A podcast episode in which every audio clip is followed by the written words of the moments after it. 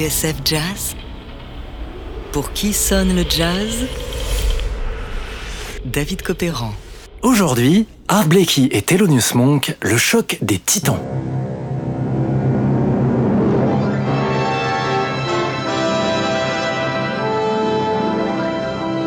Il fut un temps, un temps que je n'ai pas connu, où regarder les noms sur une pochette de disque, c'était un peu comme aller au cinéma voir Batman contre Superman, un choc des titans.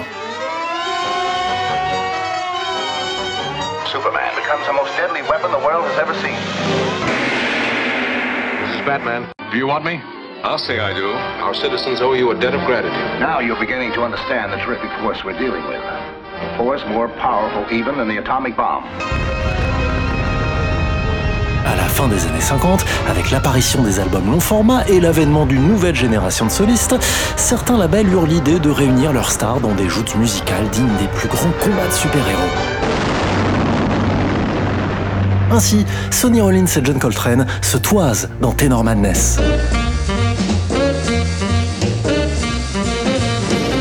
Au même moment, Coleman Hawkins défie Ben Webster avant que ce dernier n'affronte le terrible Art Tatum.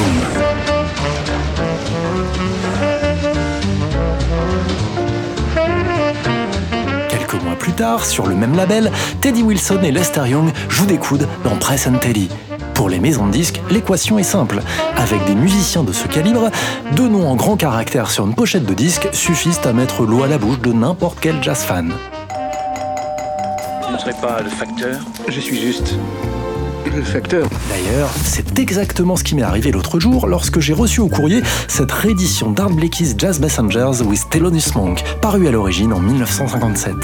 Art Blakey, Thelonious Monk, avec ces deux-là, on ne peut pas se tromper.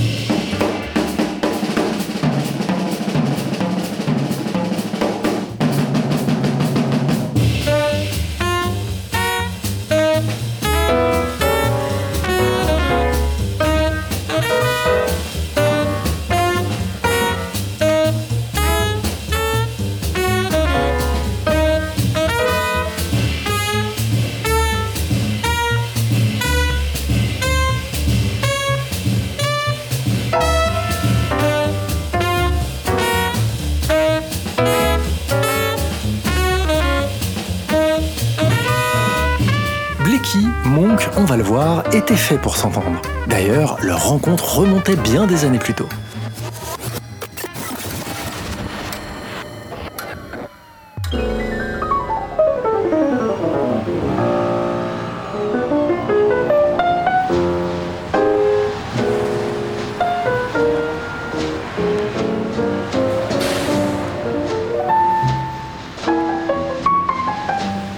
Première fois qu'ils se sont croisés, c'était chez la pianiste Mario Williams à New York au milieu des années 40. À l'époque, la porte de son appartement était toujours ouverte. Autour de son piano, elle tenait conciliabule avec un petit noyau d'agitateurs, Bud Powell, Dizzy Gillespie, Thelonious Monk, les têtes chercheuses du bebop. Et c'est là, une nuit, vers 4 heures du matin, à la sortie des clubs, que Marilou Williams présenta à Thelonious Monk un batteur de deux ans son cadet, venu de Pittsburgh, Art Blakey.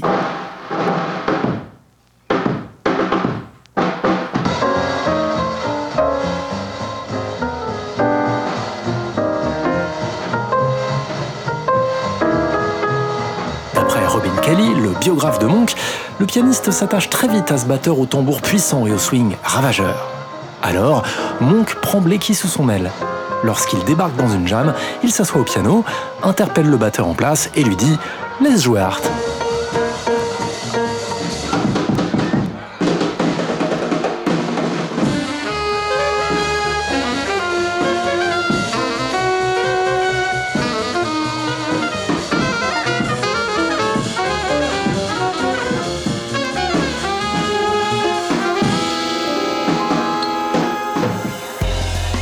Son livre Art Blakey Jazz Messengers, Leslie Gourse reprend le témoignage du pianiste Billy Taylor.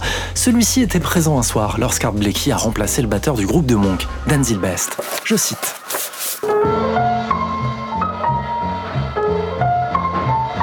La différence entre la manière dont Monk réagissait avec Art Blakey et Dan Zilbest était flagrante. Avec Blakey, Monk changeait de braquet, La musique n'était pas meilleure, elle était différente. Blecky piquait sa curiosité et l'emmenait dans d'autres directions. Avec lui, Monk se permettait plus d'audace. Parfois, il sortait carrément du rythme parce qu'il savait que derrière, la batterie resterait bien en place. Art était un agent provocateur, il était agressif. Avec lui, il fallait avoir du répondant. Parfois, il aboyait sur le pianiste pour lui dire de faire sa part du boulot. Ce qu'il n'a jamais eu à faire avec Monk.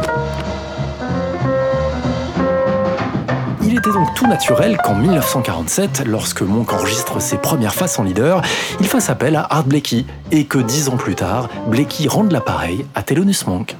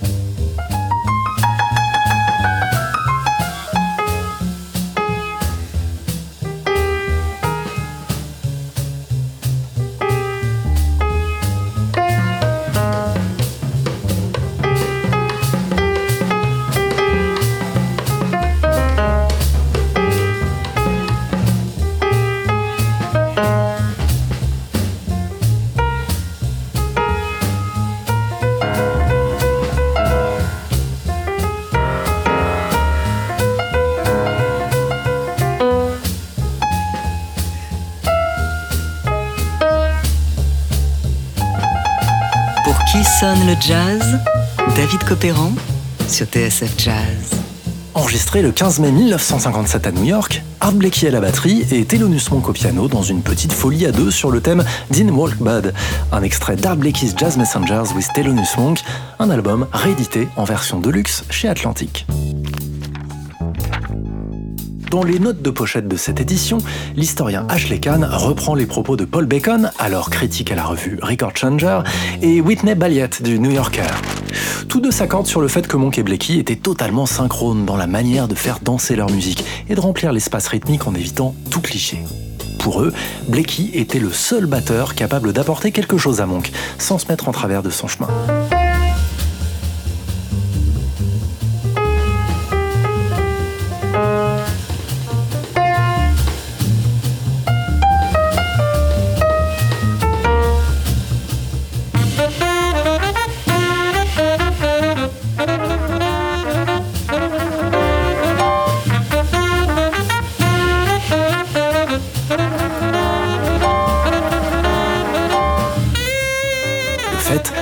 1947 et 1957, Blakey et Monk se suivent à la trace.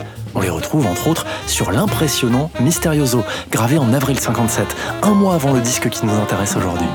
Le leader de la séance est le ténor Sonny Rollins. Écoutez le thème en vous concentrant sur le piano et la batterie.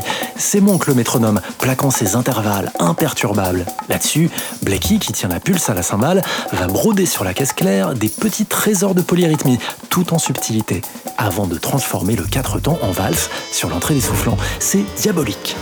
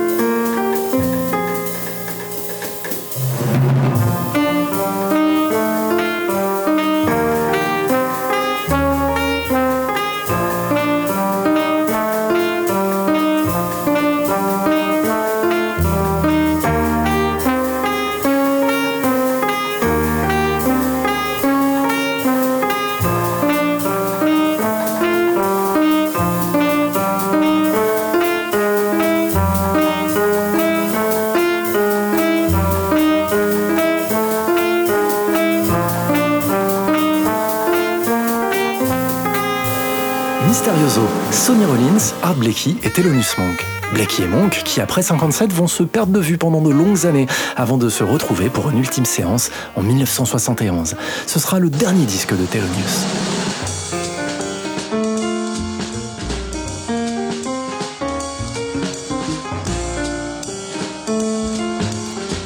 Quelque chose de magique, de palpable existe entre les deux hommes, explique Laurent de Wild dans sa biographie amoureuse de Monk chez Folio. Ils partagent, écrit-il, le même sens de l'autorité immédiate, de la percussion instinctive. Ils s'emboîtent comme un puzzle.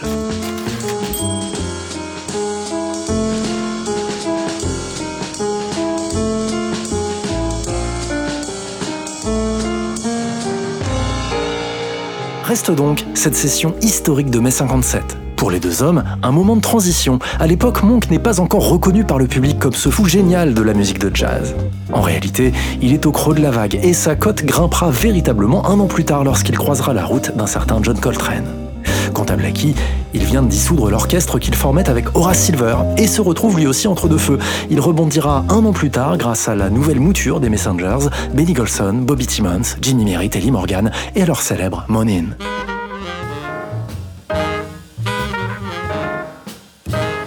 Art Blakey's Jazz Messengers with Thelonious Monk est donc une parenthèse dans la trajectoire de ces deux titans. Monk y trouvera un saxophoniste, Johnny Griffin, qui va le suivre pendant quelques mois. Et puis, on entend dans ce disque six compositions de la main du pianiste, preuve de l'admiration que Blakey lui témoignait. Exemple avec I'm in You, pur concentré de tendresse, d'humour et d'énergie. L'album est réédité donc en ce moment chez Atlantic.